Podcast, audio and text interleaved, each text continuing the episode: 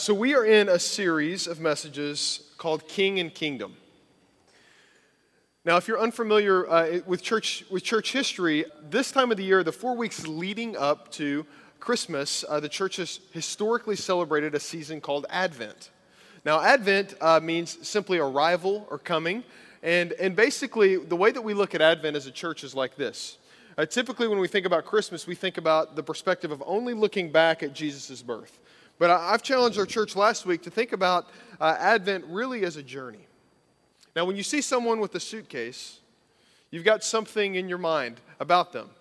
And that thought probably goes something like this whether you see them in an airport uh, walking down the street or maybe coming into your home, is they are not yet where they're going. They're not where they're going yet. That's why they've got a suitcase. They're pilgrims, they're sojourners. I think we as the church ought to see ourselves that same way. That we've got all of God's presence with us in Christ because Jesus has come for the first time. And his presence, so his presence has been inaugurated when Jesus came for the first time. But the other side of the story is Jesus is coming again. So we're caught in the middle of this season between the already of having Jesus' presence and the not yet of not yet having his presence fully.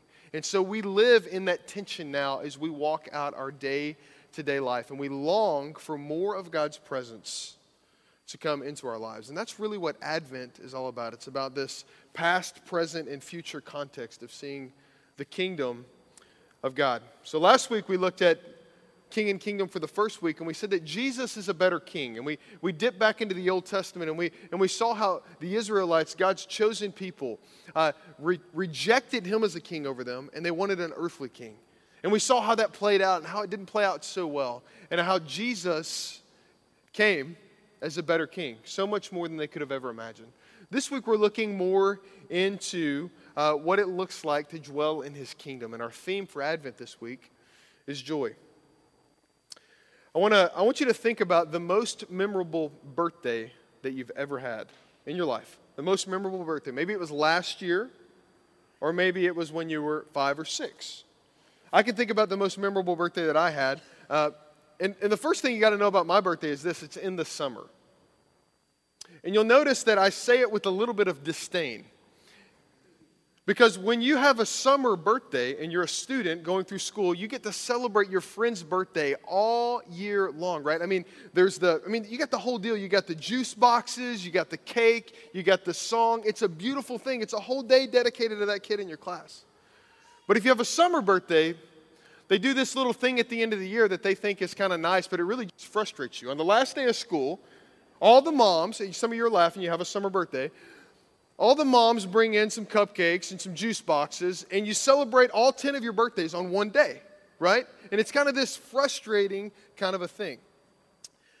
But there was this one birthday that I remember that is very memorable. I was playing T ball, I was turning six years old, had a game day, and my parents had surprised me with the birthday party.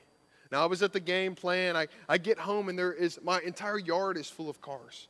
Now, I think they were throwing a party too, but they just kind of bunched it in with my birthday, but that's another story. So I get out of the car. I get out of the car, and I'm so excited because my friends are at the house.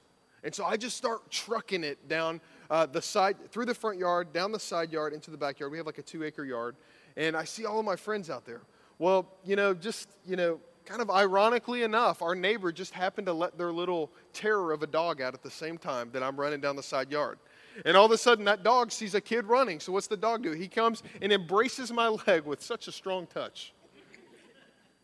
And it starts to draw blood out of my leg. So here I am, lying in my baseball uniform, bloody, looking up at all of my friends looking at, down at me like this. And I've got to go to the emergency room so that I can see if I've got rabies or not, right?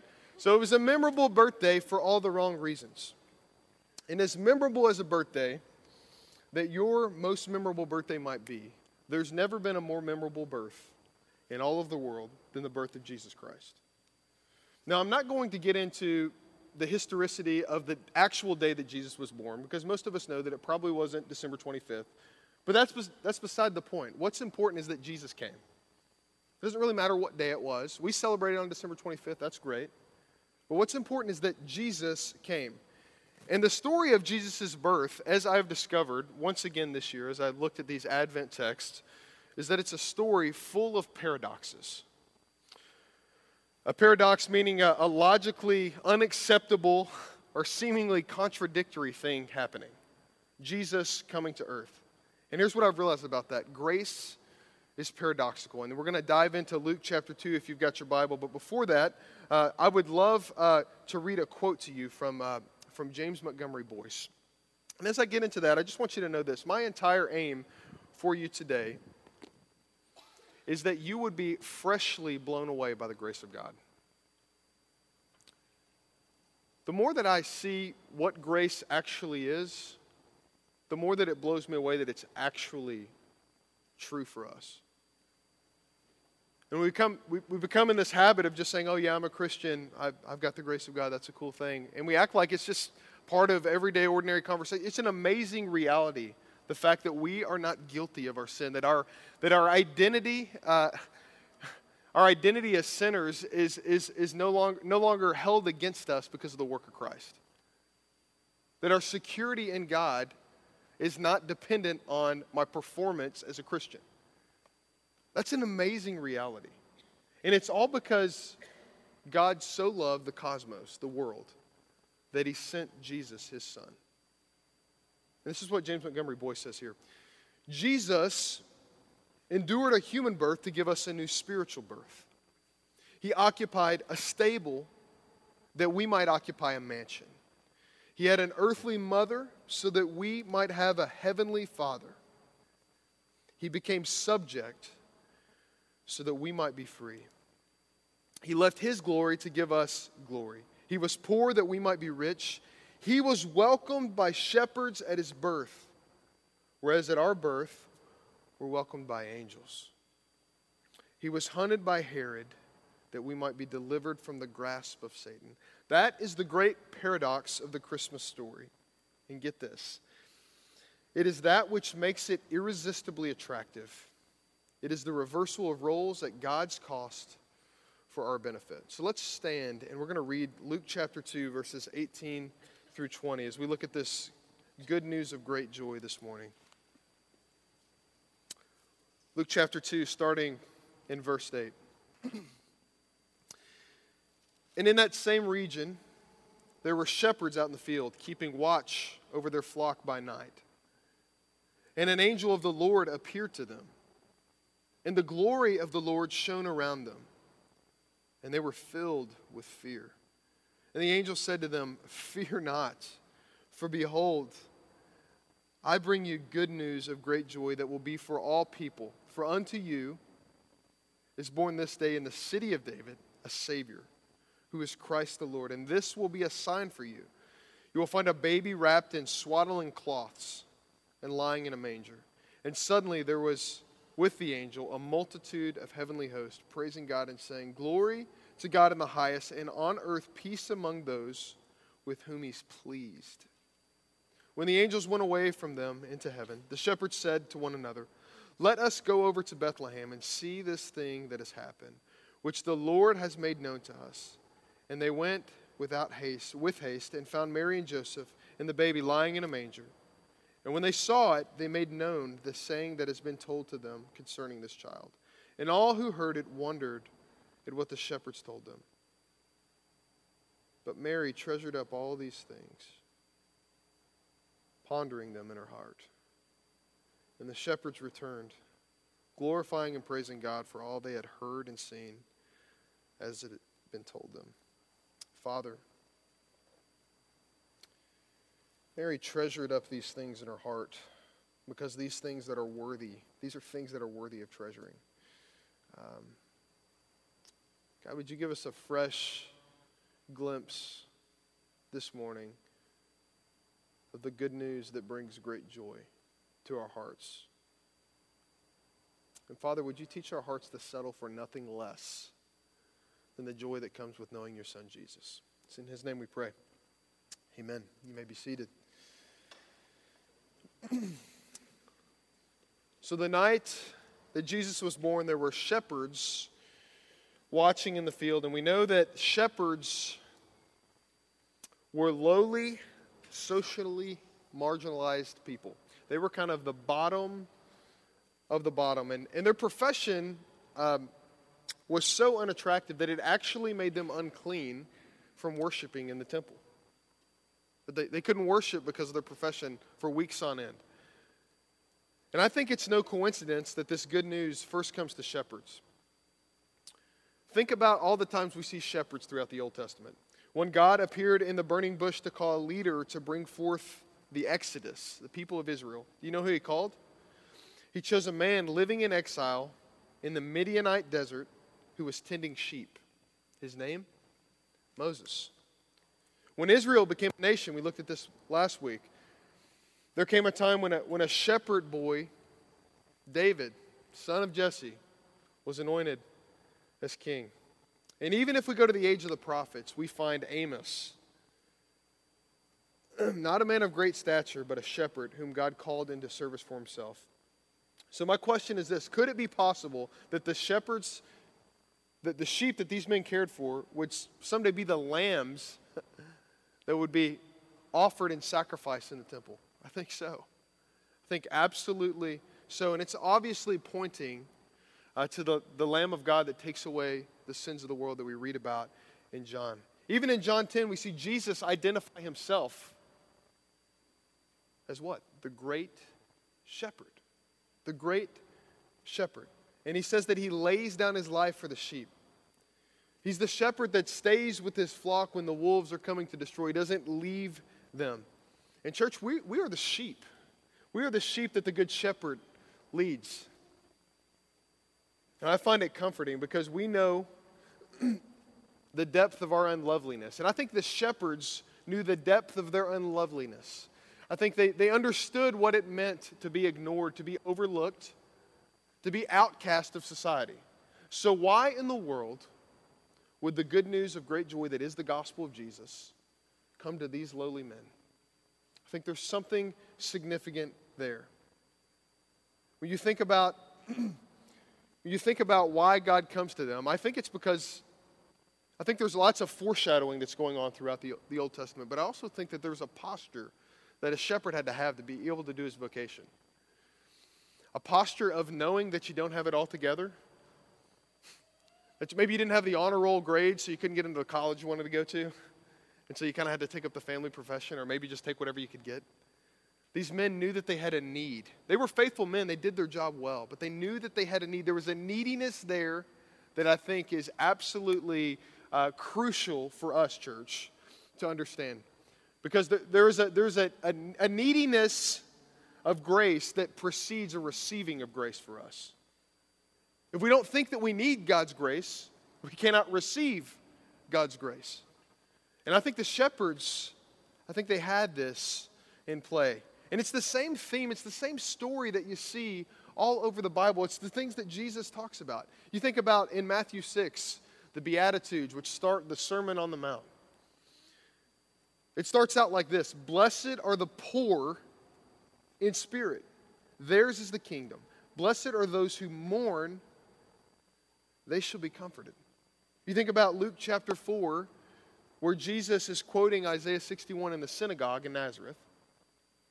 He says, The Spirit of the Lord is upon me because He's anointed me to preach the good news to the poor, proclaim liberty to the captives, recovering of the sight to the blind. These are all, these are all socially unacceptable people. And Jesus comes to them. Jesus' mission is to come to them because they know their neediness.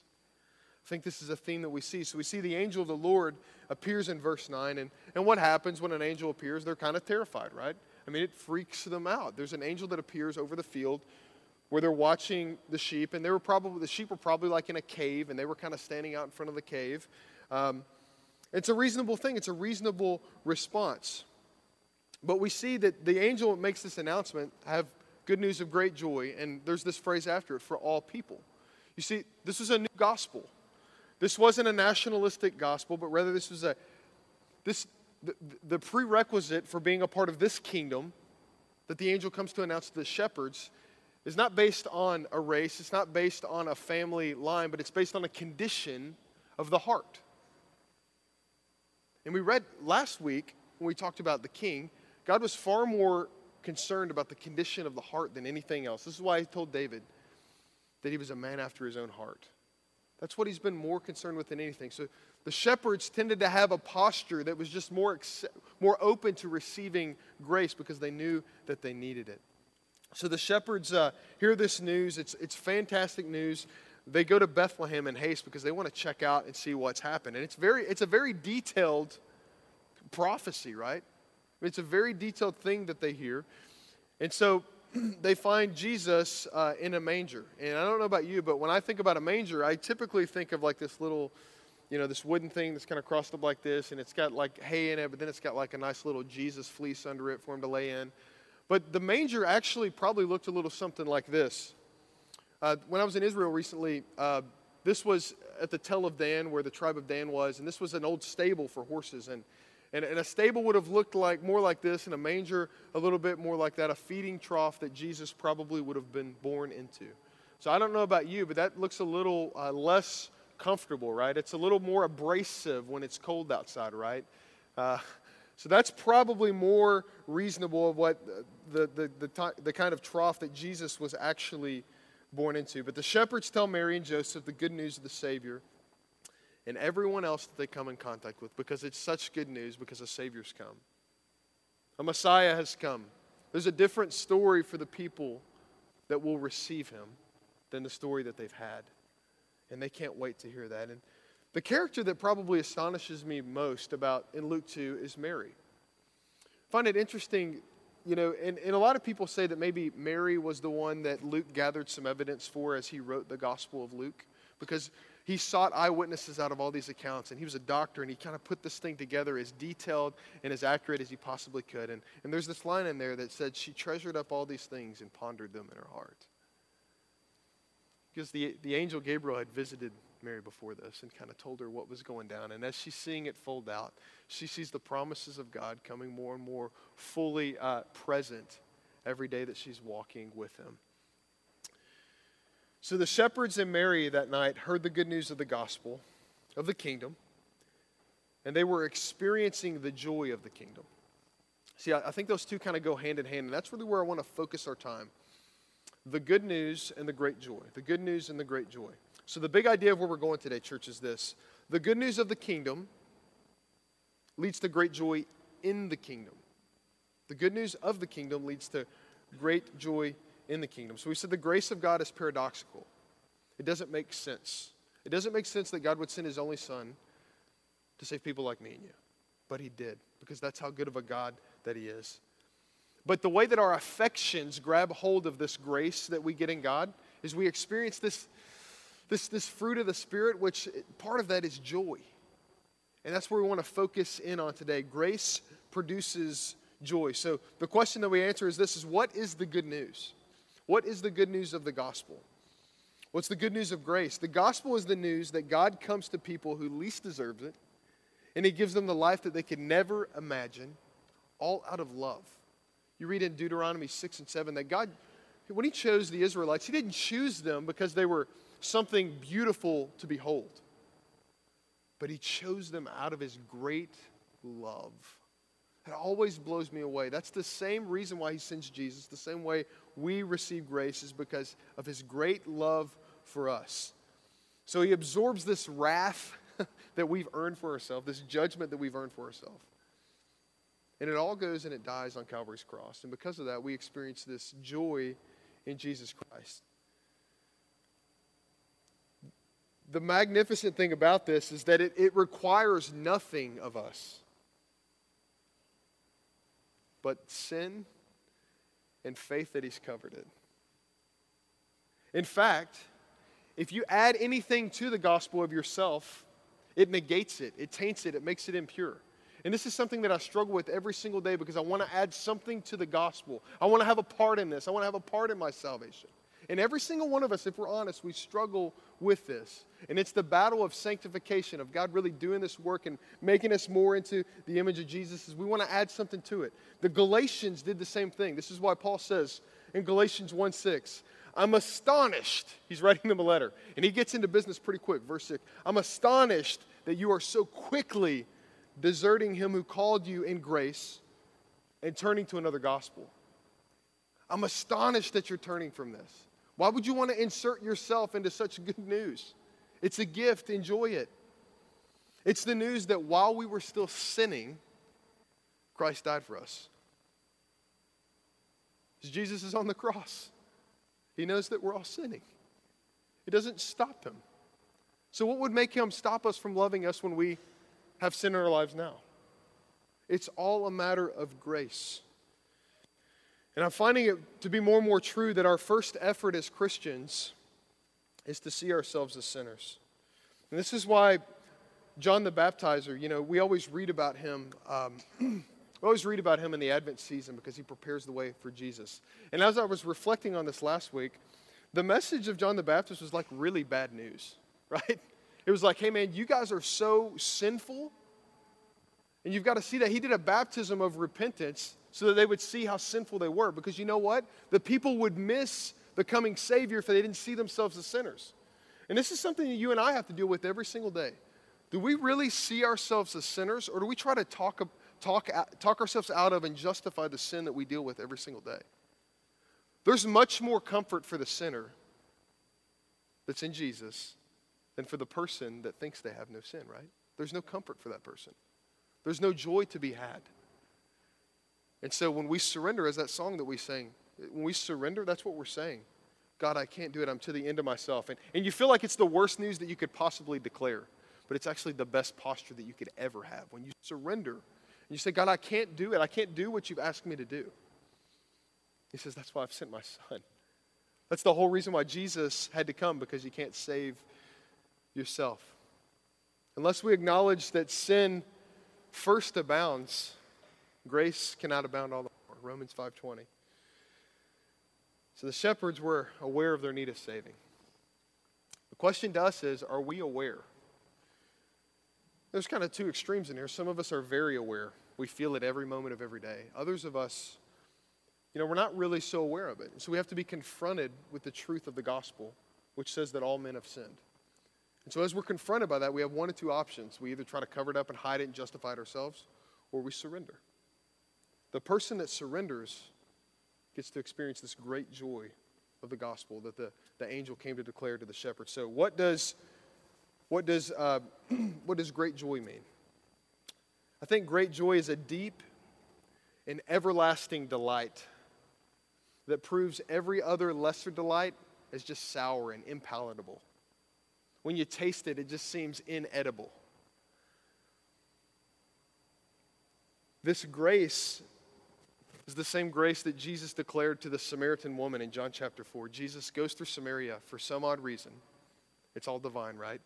And he says, You know what? We're going to stop at this well, and I'm going to talk to this woman who's getting water in the middle of the day. Because you know what? She knows she's a sinner. And, and he says, Hey, can I have some water? And she says, You know, you know, there's an interaction there. And basically, Jesus says, what does he say to her? He says, How about I give you water where you'll never thirst again? That's the water of the gospel right there. That's, that's, that's how the gospel quenches our desires. Is he gives us something where we don't have to come back to the same well drinking lukewarm water and sleeping with all these men, like the lady in John chapter 4 did. as She was seeking to be fulfilled, seeking to find joy. So, if we're being honest, most of us in here do not experience this type of joy as often as we'd like, right? We don't experience the joy that, that satisfies us, and that's why we kind of keep looking and we kind of keep searching. That's why we experience these emotions that are kind of out of control sometimes. And we wonder where God is in the middle of it all. In fact, I think the entire Old Testament is a journey of God's grace in the midst of the pursuit of lesser joys, right? He gives the Israelites a king, He tells them what's going to happen. He does all of these things, and he stays with them the whole time. I was reminded this week of a pursuit of lesser joys in my own family. Um, so uh, it's let me just preface this illustration by saying this: it's never a good idea to take your kids down the toy aisle at Target. See, Megan's like, oh, I remember this one. She was with me, and so we were. I think I think we might have just had two kids at that point. So it was like a year ago or so, right? so, so, so we took our, our two oldest kids down the toy aisle at Target. And I was just like, hey, man, this will be fun. They've never been in the toy aisle before. We'll just, we'll just show them what it's like to see all the toys in the toy store. And so we're walking down the aisle, and the whole time I'm thinking, we are not buying a toy. And the whole time they're thinking, oh, we're getting every toy, right? So we're walking down the aisle, and I'm thinking this will be a great exercise in self control. It'll be, it'll be really good for our kids. And so uh, everything was great until we tell them we were leaving, and there was no toy in the basket. And then there was a meltdown that involved us dragging both kids and stuffing them in the cart and, you know, looking like really bad parents as we went out of Target in the little red cart. So um, this was a scene. And a few months later after that, Caden received some money for Christmas, and uh, so grandparents that send money, thank you. Keep doing that. Uh, it helps helps parents really be able to say no to the toy store and let them go. But so we go to uh, we go to the toy store, and uh, after pursuing the aisles for some time and perusing the aisles for some time, he he finally makes a decision. I mean, it's a tough decision. He finally makes a choice, and when he makes this choice, uh, he loves this toy so much that he is. Um, he, I mean, he's ecstatic. So I, I remember taking a picture. He was so ecstatic that I took a picture of him. And uh, this is him. Caden, Caden was two. And this, this, this is a toy helicopter. This toy helicopter is like, I mean, it's like huge. And he's a little guy. So we're at, we're at Kohl's there. And he, he walks all the way through the aisle with this giant helicopter like this. He goes up to the aisle, puts it on, you know, we, out of the store. He walks all the way out. We're, we're almost getting hit by, you know, the Christmas traffic going across the street because he's carrying this big toy. He doesn't want anyone else to have a piece of that toy. He doesn't want anyone else to touch it because for the moment it's bringing him this great joy, right? But this is how often uh, Jesus becomes to us. Because you know where that toy is now? The toy is sitting on a shelf, and we need to give it away because no one ever plays with it anymore. And this is how Jesus becomes to us because we clench onto him with such zeal at seasons in our life, and then grace becomes stale to us. It becomes given. Oh, yeah, it's in, the, it's in the room in there. I got it. It's on the shelf. I know where grace is if I need it. And it becomes like that to us. And here, in, here lies our issue, church. And this is where we're going to spend the rest of our time today. Uh, is what do we do when we're supposed to experience joy and we're not experiencing it? What do we do? And the diagnostic question that we ask ourselves when we're in this place is what's going on inside of me when I'm not experiencing that joy that the scriptures are talking about? that one that makes everything else taste uh, impalatable. What's going on inside of me? I think Jonathan Edwards probably asked this question a lot because he had so much to say about how the believer experiences joy, how his affections grab onto the grace of God, and what that looks like in everyday life. He wrote a book called A Treatise on Religious Affections, and this is a quote from it. the joy and spiritual delight and pleasure of the saints has its first foundation not in any consideration or conception of their interest in divine things, but it primarily consists in the sweet entertainment their minds have in view of the contemplation of the divine and holy beauty of these things as they are in themselves. So, what's he saying right there? The first look is simply at God and not their interest in God. See, there's a difference there. The first look is at God not their interest in God. He goes on to say this, and this is indeed the very main difference between the joy of the hypocrite and the joy of the true saint. The former, the joy of the hypocrite, rejoices in himself. Self is the first foundation of his joy. The latter rejoices in God. The hypocrite has his mind pleased and delighted in the first place with his own privilege and the happiness which he supposes he has attained or shall attain to. And true saints have their mind, in the first place, inexpressibly pleased and delighted with the sweet ideas of the glorious and amiable nature of the things of God. And this, this is the spring of all their delights and the cream of all their pleasures. It's the joy of their joy. So, what's he saying here? There's two postures to joy. He calls them the joy of the hypocrite and the joy of the true saint. I'm going to call them despairing joy and everlasting joy. And I think the scriptures have a lot to say about this. Uh, so, what is everlasting joy? Everlasting joy is what we're after, right? It's the, it's the, it's the spring, it's the water that, that quenches our thirst day in, day out. It's what we're all going after. We want to feel the grace of God in our bones. When we walk, we want to walk with the smile of God upon us. But for some reason, you and I are going to wake up tomorrow morning, and that's going to be, there's going to be a tension there. There's going to be a gospel robber that comes and tries to take that joy away from us. So, everlasting joy is this joy that outlasts the earth. It's not bound by the world, and it's the way the gospel is meant to live inside of us. Those that embrace this type of joy know their need, just like those shepherds knew their need when they received it for the first time. What is despairing joy? It's a joy that can't seem to outlast the circumstances we find ourselves in. It's a joy that just gets, it just gets sucked away day by day. And we keep going back and, and, trying to fill it up and trying to bolt on Jesus and bolt on the gospel and the grace of God, and it can't seem to, can't seem to ever get enough. And I think, I think that this shift in this, experiencing this despairing joy as a Christian, you know, this joy that's kind of fleeting, we're like, oh, I just wish I could have some more of that. And this everlasting joy is a very subtle shift that we experience.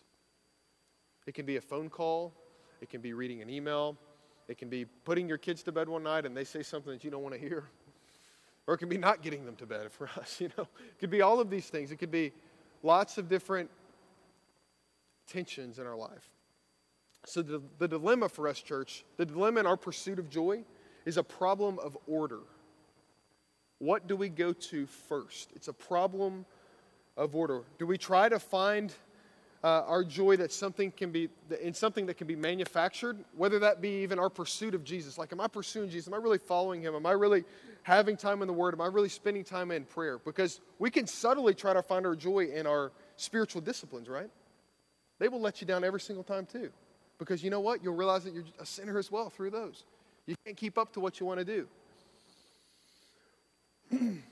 But really, the joy of the Lord uh, is, is, it can't be manufactured because it's the residue of the Holy Spirit in our lives. It's the fruit of the Spirit, it's a gift. So, despairing joy. The first response of, of, of someone that is experiencing despairing joy in their life is this look within ourselves and in our circumstances and we try to find the freedom and joy that we desire. And we look through the lens of what's going on in life. See what I'm saying? So instead of looking to God first and looking through the lens of what He's done and then looking at our circumstances, we look through the lens of our circumstance. And we can't seem to get where we need to get. And this always, um, this always reveals itself to us in a game time kind of scenario. When we, so I want you to think about in your life. Um, some of you won't have to think very long like me. Uh, others, you might have to think a little harder. I want you to think about a time when you've, you've just been caught in sin. Because if this, isn't, if this doesn't apply to real life, then we don't need to be talking about it. I want you to think about a time that you've sinned. And I want you to think about what's your, the posture of your heart's been. I want you to think about what the people around you are thinking, because that's a lot what goes through our mind. What, what are, what are they going to think? Or, or what's going on inside of my heart? How do I feel when this happened, when this person said this to me, and, and I flashed back and I said this, or, or whatever it would be, or I felt like I had to cover up something at work because I didn't want to get fired, or, or whatever it would be. Think about what's going on inside of you. The person that's experiencing despairing joy, their first look is within. How can I fix this? God, how can you help me? How can I fix this? And we're asking God to bolt on something to our lives, just a little pick me up, a little shot of grace to get us through. And really, we want to be the fixer in that situation. But you know what I've realized about God? He won't give it to us. He loves us too much to let us trust ourselves. Thomas Wilcox says this looking at yourself will make you prideful, looking at Christ's grace will make you humble. And I think this is why we experience this despair, this disappointment, this angst inside of us. Every time that I experience that in life, you know, you know what's really going on inside of me? Is I'm experiencing hidden grace. I don't think it's grace, but it's grace. You know what I'm saying? You think, like, this cannot be God's grace right now. God cannot be working all good things together for the good of those who love Him and are called according to His purpose in the midst of what I'm dealing with right now. But we know the promise is there, but we just are just kind of like, yeah, that cannot be true. But inevitably, every single time it's a hidden grace, something that's revealed that I don't want to be revealed, some type of despair. I mean, our emotions, we talk about this all the time. Our emotions are like a dash, dashboard lights on, a, on your car, they tell us what's going on inside of us. and I, here's what I think I think that we should expect to experience despair, anxiousness, and really a miserable life when we're trying to find our life in something else. That's the, that's the hidden grace. Yeah, it's, that's, that's, a hard, that's, a, that's, a, that's hard news to hear, but I think it's hidden grace because if God is loving, when we're looking for life in something else, He can't let His children enjoy that. So that's why we experience this emptiness, this, this bitterness inside of us. It's like trying to run my gasoline truck on diesel. It doesn't work, right? Our lives, when we're trying to find them in something else, shouldn't work. The Israelites, they found themselves in these situations more than a few times. Uh, they knew the promises of God, yet the, the experience of joy in their life uh, was lacking. Um, one of the ones that I'm one of the experiences that I'm thinking of comes from Psalm 37, verses 1 through 4. And if you want to read the rest of this, you can really see the posture of their heart. I'm not going to get into it all today, but uh, Psalm 37 is really interesting. It's kind of a dark psalm. And the reason that it's a dark psalm is because, as I've said often, the Psalms are like theology being played out in real life. You know, like Paul's theology is just like bam, bam, bam, justification by faith alone, through grace alone, in Christ alone. It's all there. Well, the Psalms are the Israelites working it out in real life. And so sometimes they say things that are absolutely ridiculous, the writers of the Psalms do, because that's what's going on in their emotions. Psalm 137 is looking back uh, and remembering the Babylonian captivity. And here's what uh, the writer of the psalm says By the waters of Babylon, there we sat down and we wept. When we remembered Zion, on the willows there we hung up our lyres, for there our captors required of us songs, and our tormentors mirth, saying, Sing us one of those songs of Zion. How shall we sing the Lord's song in a foreign land? I'm not going to read the rest of it because it'll take us off track today. But how should we sing the song of the Lord? How should we sing the Lord's song in a foreign land? Do you find that your happiness and your joy in Jesus come and go? You're in good company. And really, the pursuit for us is seeing that we can sing the song of the Lord in a foreign land. Remember, I said we're on this journey. We're on this journey toward, toward Jesus coming more fully, to Him returning, rescuing us, taking us into His presence forever, eradicating the presence of sin, judging the world. We can sing the song of the Lord in a foreign land because we're sojourners. And the best news in the world is that Jesus is with us if we trust in Him. We can sing the song of the Lord because we're not looking within ourselves and our circumstances to produce an environment where we can sing the song of the Lord. We first look to the Lord. Everlasting joy first looks to God. so, everlasting joy first looks to God and sees that the beauty of the gospel in Jesus is so good. And then it looks into our circumstances, into our situations of our life through that lens. Of course, you can't think that you're righteous when you're looking to yourself first. Instead, you need to see the work of Christ and the rose colored glasses that we get to see our lives through. The righteousness of Christ imputed to our lives, given to us. We are perfectly righteous when we're in Jesus Christ, lacking nothing. But our temptation, our temptation is to put one foot uh, that trust in ourselves and one tr- foot that trust in God.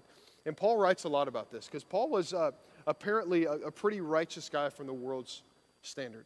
And he says this in Philippians chapter 3. But whatever gain I had, meaning by his own righteousness, I counted as loss for the sake of Christ. So there was no keeping it for myself. There was none of that here. It, it had to be counted as loss, it had to be dealt away with. Indeed, I count everything as loss because of the surpassing worth of knowing Christ Jesus my Lord. For his sake, I have suffered the loss of all things and count them as rubbish in order that I might gain Christ.